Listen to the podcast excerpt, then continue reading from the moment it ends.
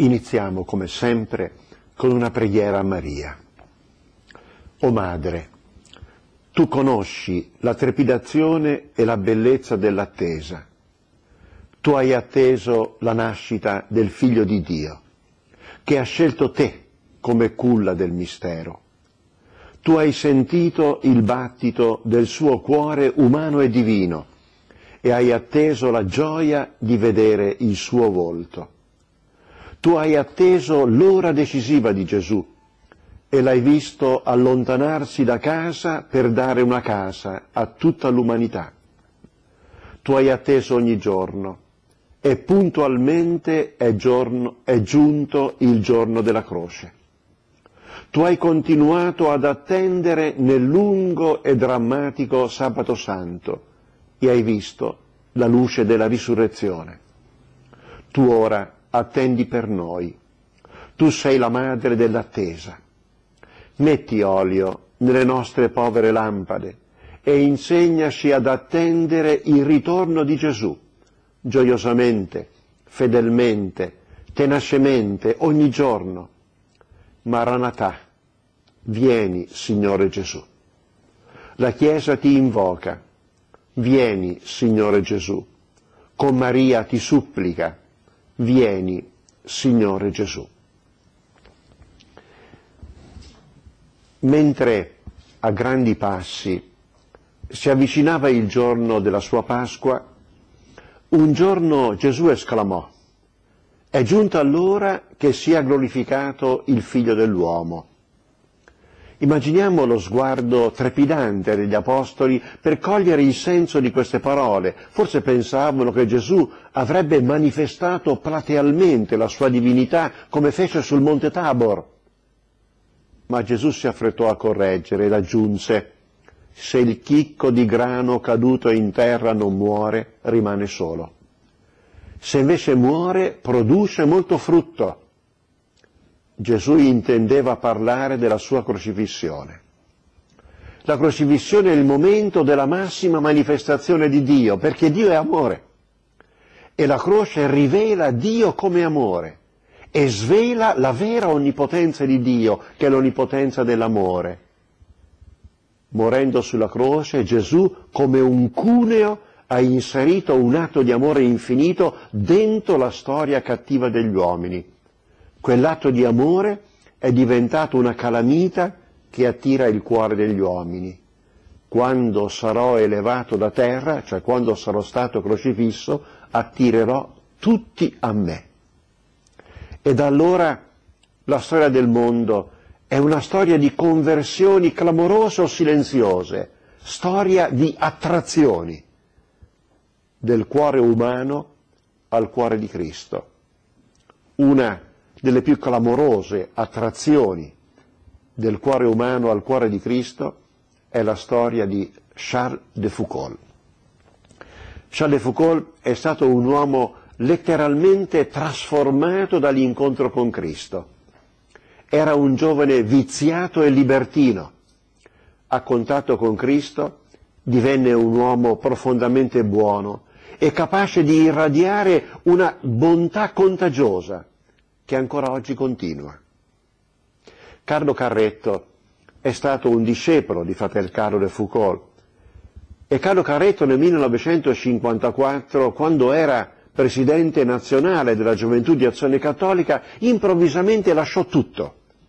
Andò nel deserto del Sahara, sono sue queste parole, per disintossicarsi da tanta vanità, per rimparare il mistero della presenza di Dio, per riscoprire il cielo stellato, per guardare di nuovo in faccia le persone e vedere i volti della gente che purtroppo in Occidente, tra la fretta, non si vedono più. Ebbene, Carlo Carretto, proprio parlando di Carlo de Foucauld, scrisse: era un nobile. Carlo de Foucauld era un visconte. Era un nobile e doveva imparare a diventare l'ultimo degli uomini.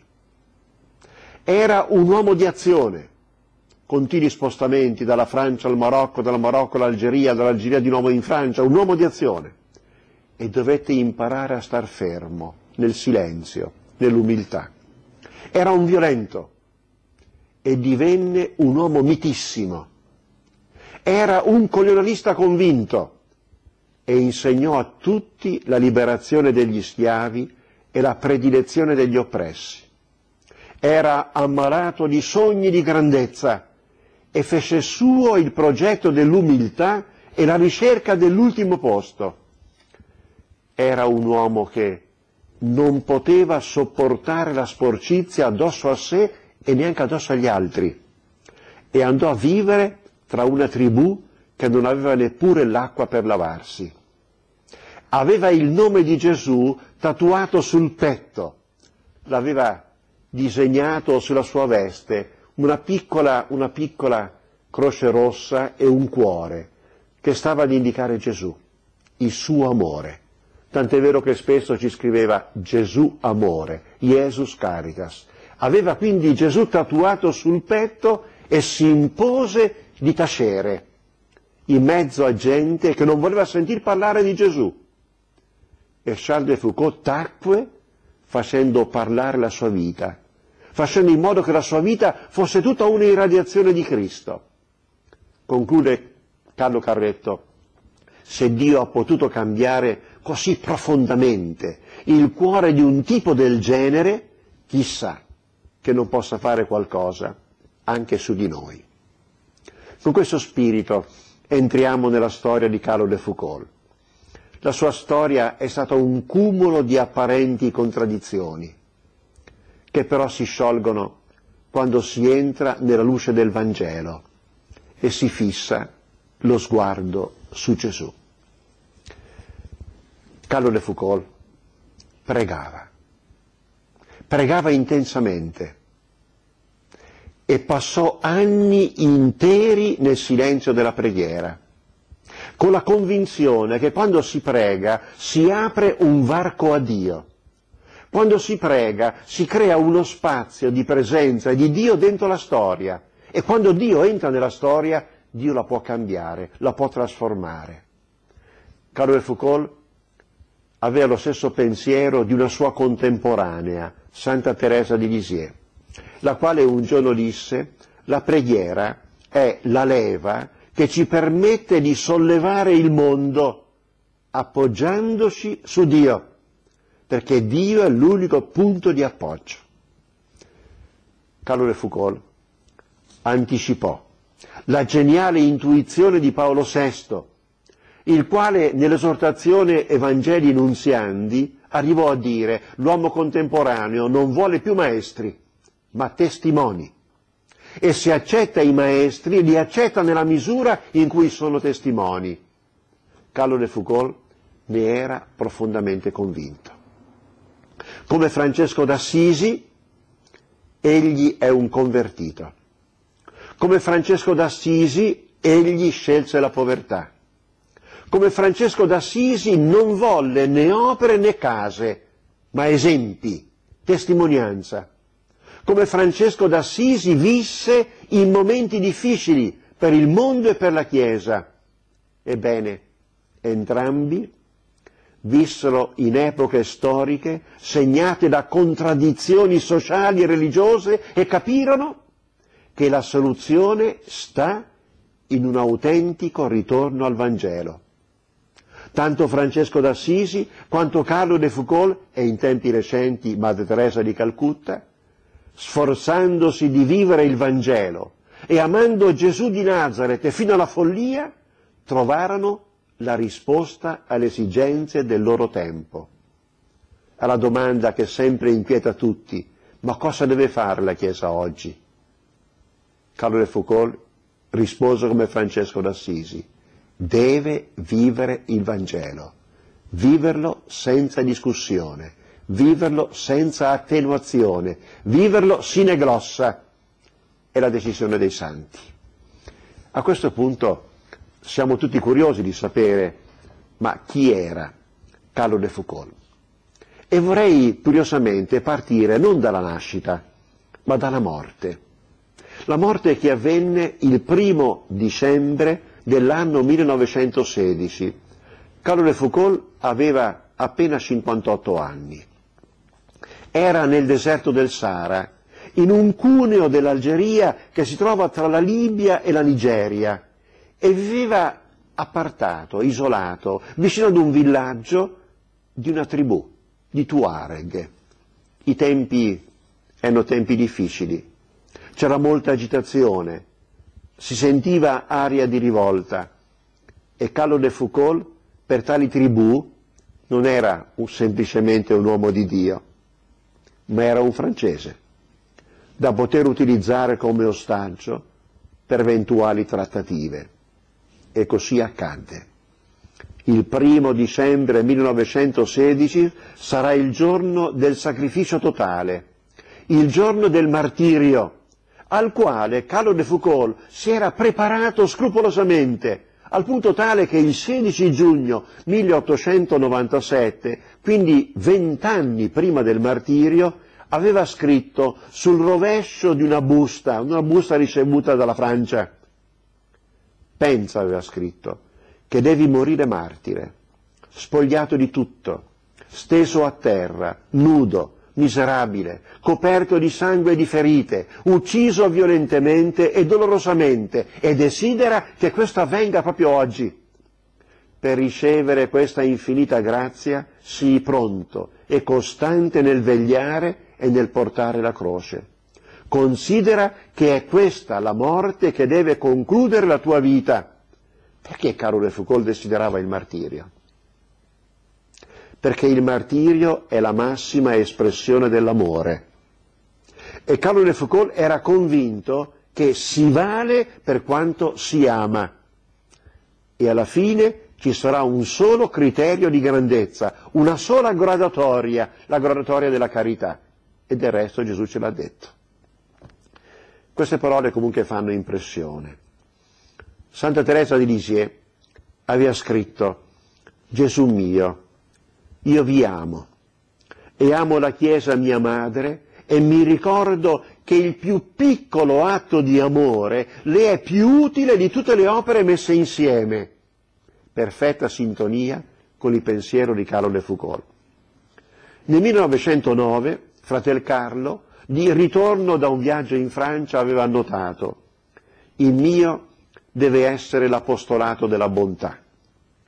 Vedendomi devono dire: dato che quest'uomo è buono, la sua religione deve essere buona. Se mi si domanda poi perché sono buono e paziente, allora devo dire: perché sono il servo di uno che è molto più buono di me. Se sapeste quanto è buono il mio Signore Gesù, vorrei essere buono abbastanza affinché si dica: se il servo è così, allora come sarà il padrone? Questo era l'apostolato di Carlo de Foucauld. E questo apostolato è attualissimo anche oggi, perché gli esempi parlano. Anche Madre Teresa era sulla stessa linea. L'ho sentita con i miei orecchi un giorno dire: ricordati che la tua vita parla più forte delle tue parole.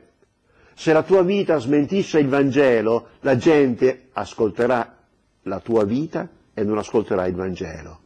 La tua vita parla più forte del Vangelo. Carlo de Foucauld scrisse: Gesù ci ha insegnato ad andare come agnelli in mezzo ai lupi.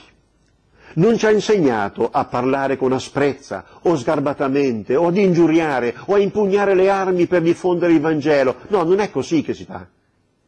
Bisogna leggere e rileggere continuamente il suo Vangelo fino a diventare Vangelo. Aveva scritto questo piccolo opuscolo intitolato Il modello unico, dove aveva trascritto tutte le frasi del Vangelo che voleva imparare a memoria. E qui è la sua scrittura, la sua grafia.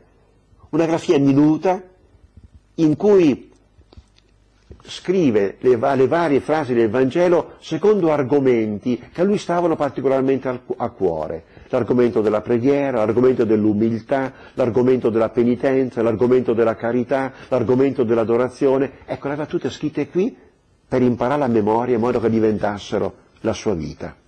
Ebbene, a calar della sera del 1° dicembre 1916, Carlo de Foucauld sente bussare alla porta del suo piccolo monastero, del suo piccolo eremo.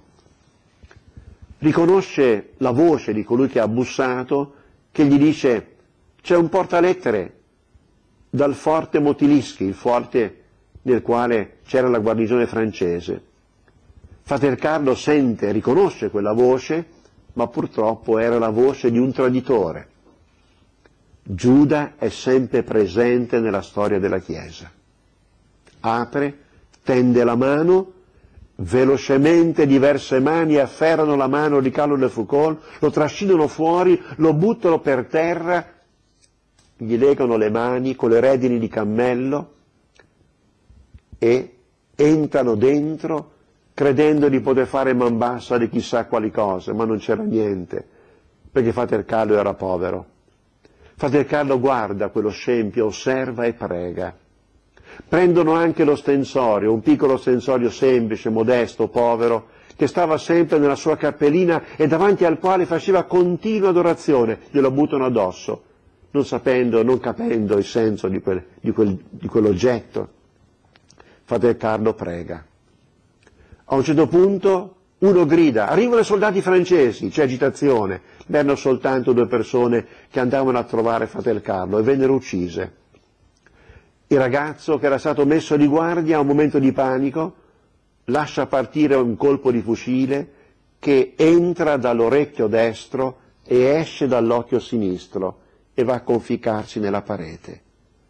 Frater Carlo è in ginocchio, con le mani legate dietro. Lentamente si accascia da una parte e va a cadere accanto all'ostensorio, accanto a Gesù Eucaristico, che era lo scopo della sua vita, era l'amore di tutta la sua esistenza. Il 21 dicembre 1916, pochi giorni dopo, il capitano della Roche, comandante del settore dell'Hogar, si recò a Tamanrasset, nel luogo in cui era stato ucciso Carlo de Foucauld, e sul taccuino di Frater Carlo trovò scritto: mio Dio, perdona i miei nemici, dona loro la salvezza. Gli stessi sentimenti dei martiri recenti della Tra. E nel testamento, trovato intatto, Frater Carlo aveva annotato: alla mia morte desidero essere sepolto senza bara, tomba modestissima, sormontata da una croce. Il generale Laperrin, comandante dell'Oasi del Sahara, in una lettera indirizzata a padre Voyard, così comunica: Frater Carlo, diversi giorni dopo la sua morte, è stato sotterrato nella posizione in cui fu ucciso, in ginocchio, con le mani legate dietro il dorso. Abbiamo dovuto sotterrarlo in questa posizione per non spezzargli le membra, che erano già irrigidite. L'abbiamo solamente avvolto in un lenzuolo bianco. Così si compì perfettamente il desiderio più volte espresso da Frater Carlo. Sulla sua tomba oggi si leggono queste parole: qui riposano i resti mortali del servo di Dio oggi beato, Carlo de Foucauld. 1858-1916, e più sotto queste parole: ho voluto, con l'esempio della mia vita, predicare il Vangelo. Ci è riuscito perfettamente.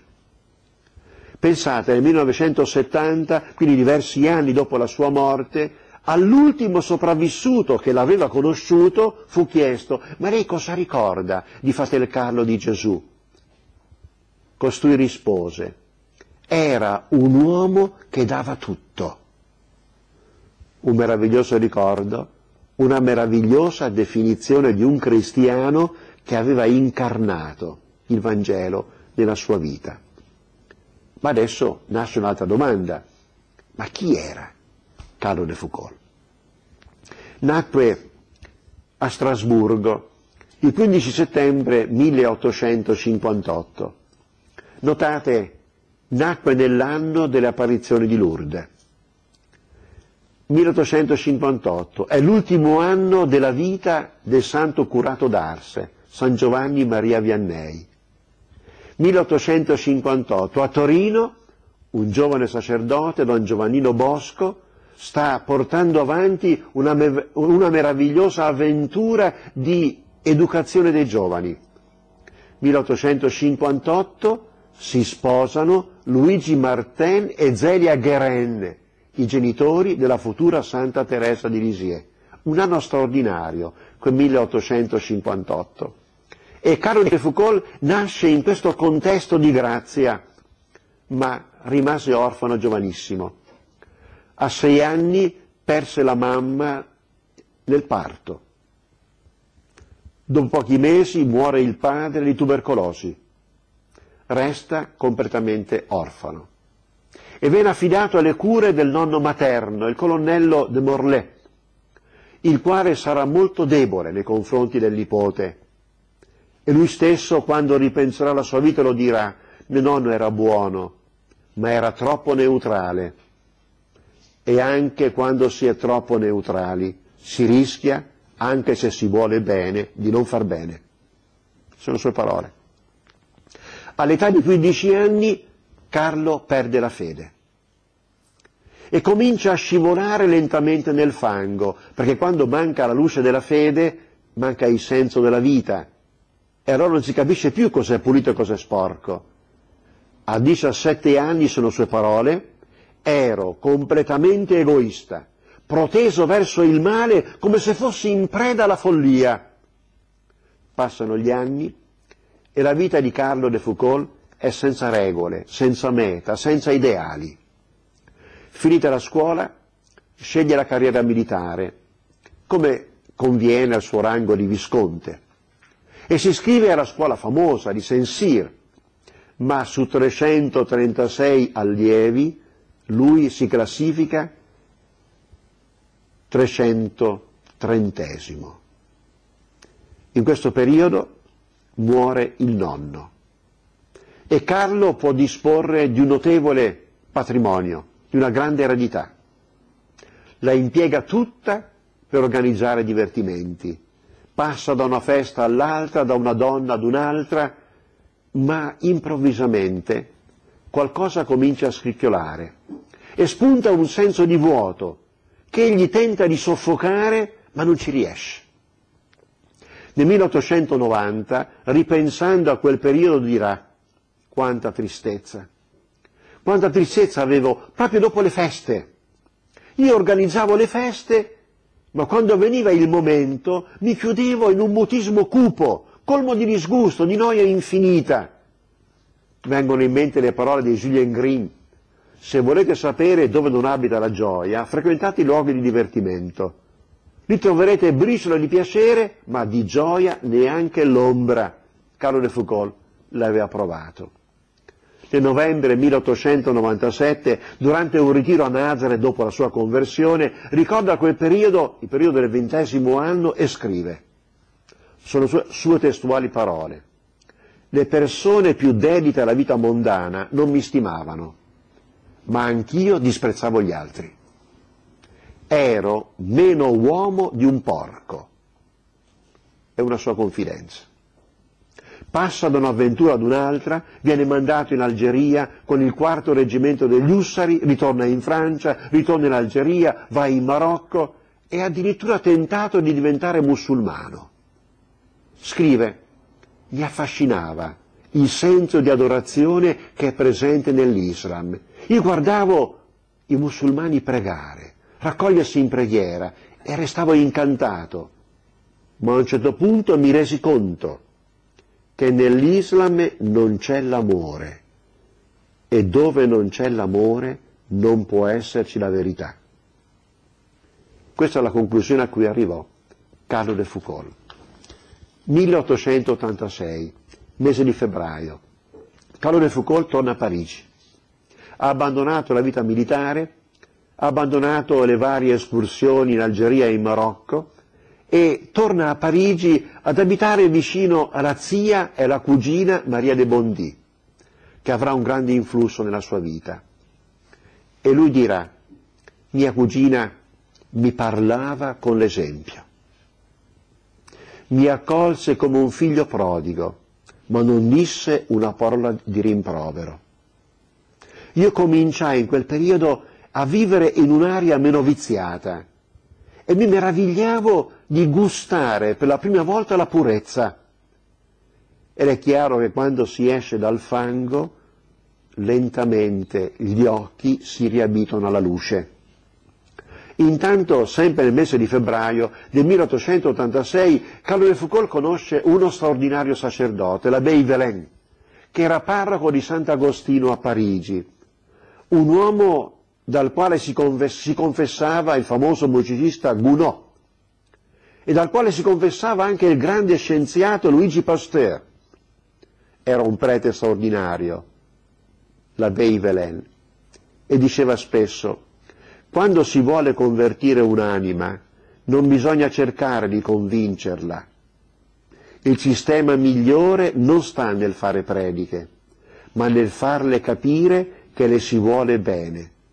Prima o poi un amore rispettoso e disinteressato farà sentire la presenza di Dio, perché Dio è amore. Dopo si può parlare. Così fece l'abbé Huvelin. E Carlo era incantato quando lo sentiva parlare e avvertiva che in quel prete si nascondeva una straordinaria presenza di Dio. Verso la metà di quell'anno, sempre 1886, Carlo comincia a frequentare la chiesa e va in chiesa nelle ore più libere, più silenziose, più solitarie, e comincia a fare una preghiera veramente strana. Mio Dio, dice, se esisti, fa che io ti conosca. Era già la preghiera di un credente, anche se Carlo de Foucauld ancora non lo sapeva. Il 29 ottobre dice alla cugina Maria de Bondy: tu sei felice di credere, io invece cerco la luce, ma purtroppo ancora non la trovo. Era il 29 ottobre. 30 ottobre, sul far del mattino, Carlo de Foucauld entra nella chiesa di Sant'Agostino a Parigi, la chiesa dell'abbé Huvelin. Si accosta al confessionale, dove l'abbé Huvelin passava lunghe ore. Bussa al confessionale e al sacerdote che si affaccia dice: abbè, io non ho la fede, vengo a chiederle di istruirmi nella religione cattolica. L'abbé Huvelin guarda Carlo de Foucauld e ormai sa che quel giovane è nelle braccia di Dio e gli propone: inginocchiatevi, confessatevi a Dio, fatevi umile e crederete. Carlo de Foucauld resta sorpreso e si difende dicendo: ma io non sono venuto per questo. L'abbé Huvelin insiste: provate, confessatevi a Dio e crederete. Carlo de Foucauld obbedisce. Cosa accadde in quel momento noi non lo sappiamo, ma sicuramente l'anima di Fratel Carlo si apre alla misericordia di Dio e sente un abbraccio che lo redime, un abbraccio che lo purifica, un abbraccio che lo trasforma, e non dimenticherà mai più quella confessione. Dirà: il giorno in cui credetti che Dio esiste, capii che non potevo fare a meno di vivere per Lui e per Lui solo. La mia vocazione è nata nello stesso istante della mia fede. Dio è troppo grande, c'è troppa differenza tra Dio e tutto ciò che non è Dio. Passa del tempo e Fratel Carlo decide di consacrarsi al Signore e si lascia guidare dall'abbé Huvelin e va a bussare alla porta di una trappa, la trappa di Nostra Signora delle Nevi. Era uno dei luoghi più poveri della Francia. E Fratel Carlo dirà: perché sono entrato nella trappa? Soltanto per amore, per puro amore. Amo nostro Signore Gesù Cristo, sia pure con un cuore che vorrebbe amarlo anche di più e meglio, però lo amo e non posso sopportare di condurre una vita diversa dalla sua. Perché l'amore o trova uguali o rende uguali. È un'esigenza dell'amore. Carlo de Foucauld entra nella trappola di Nostra Signora delle Nevi, e in quel periodo la trappa fonda un monastero ad Akbes, in Siria. Viene destinato proprio lui, a quel monastero. È felice di partire, perché si avvicina ai luoghi dove è vissuto Gesù.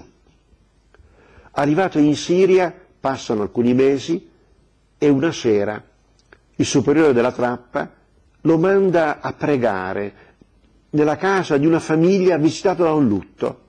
Era morto il capofamiglia, molto giovane, ed era rimasta la vedova con 8 figli. Era una delle poche famiglie cristiane del luogo.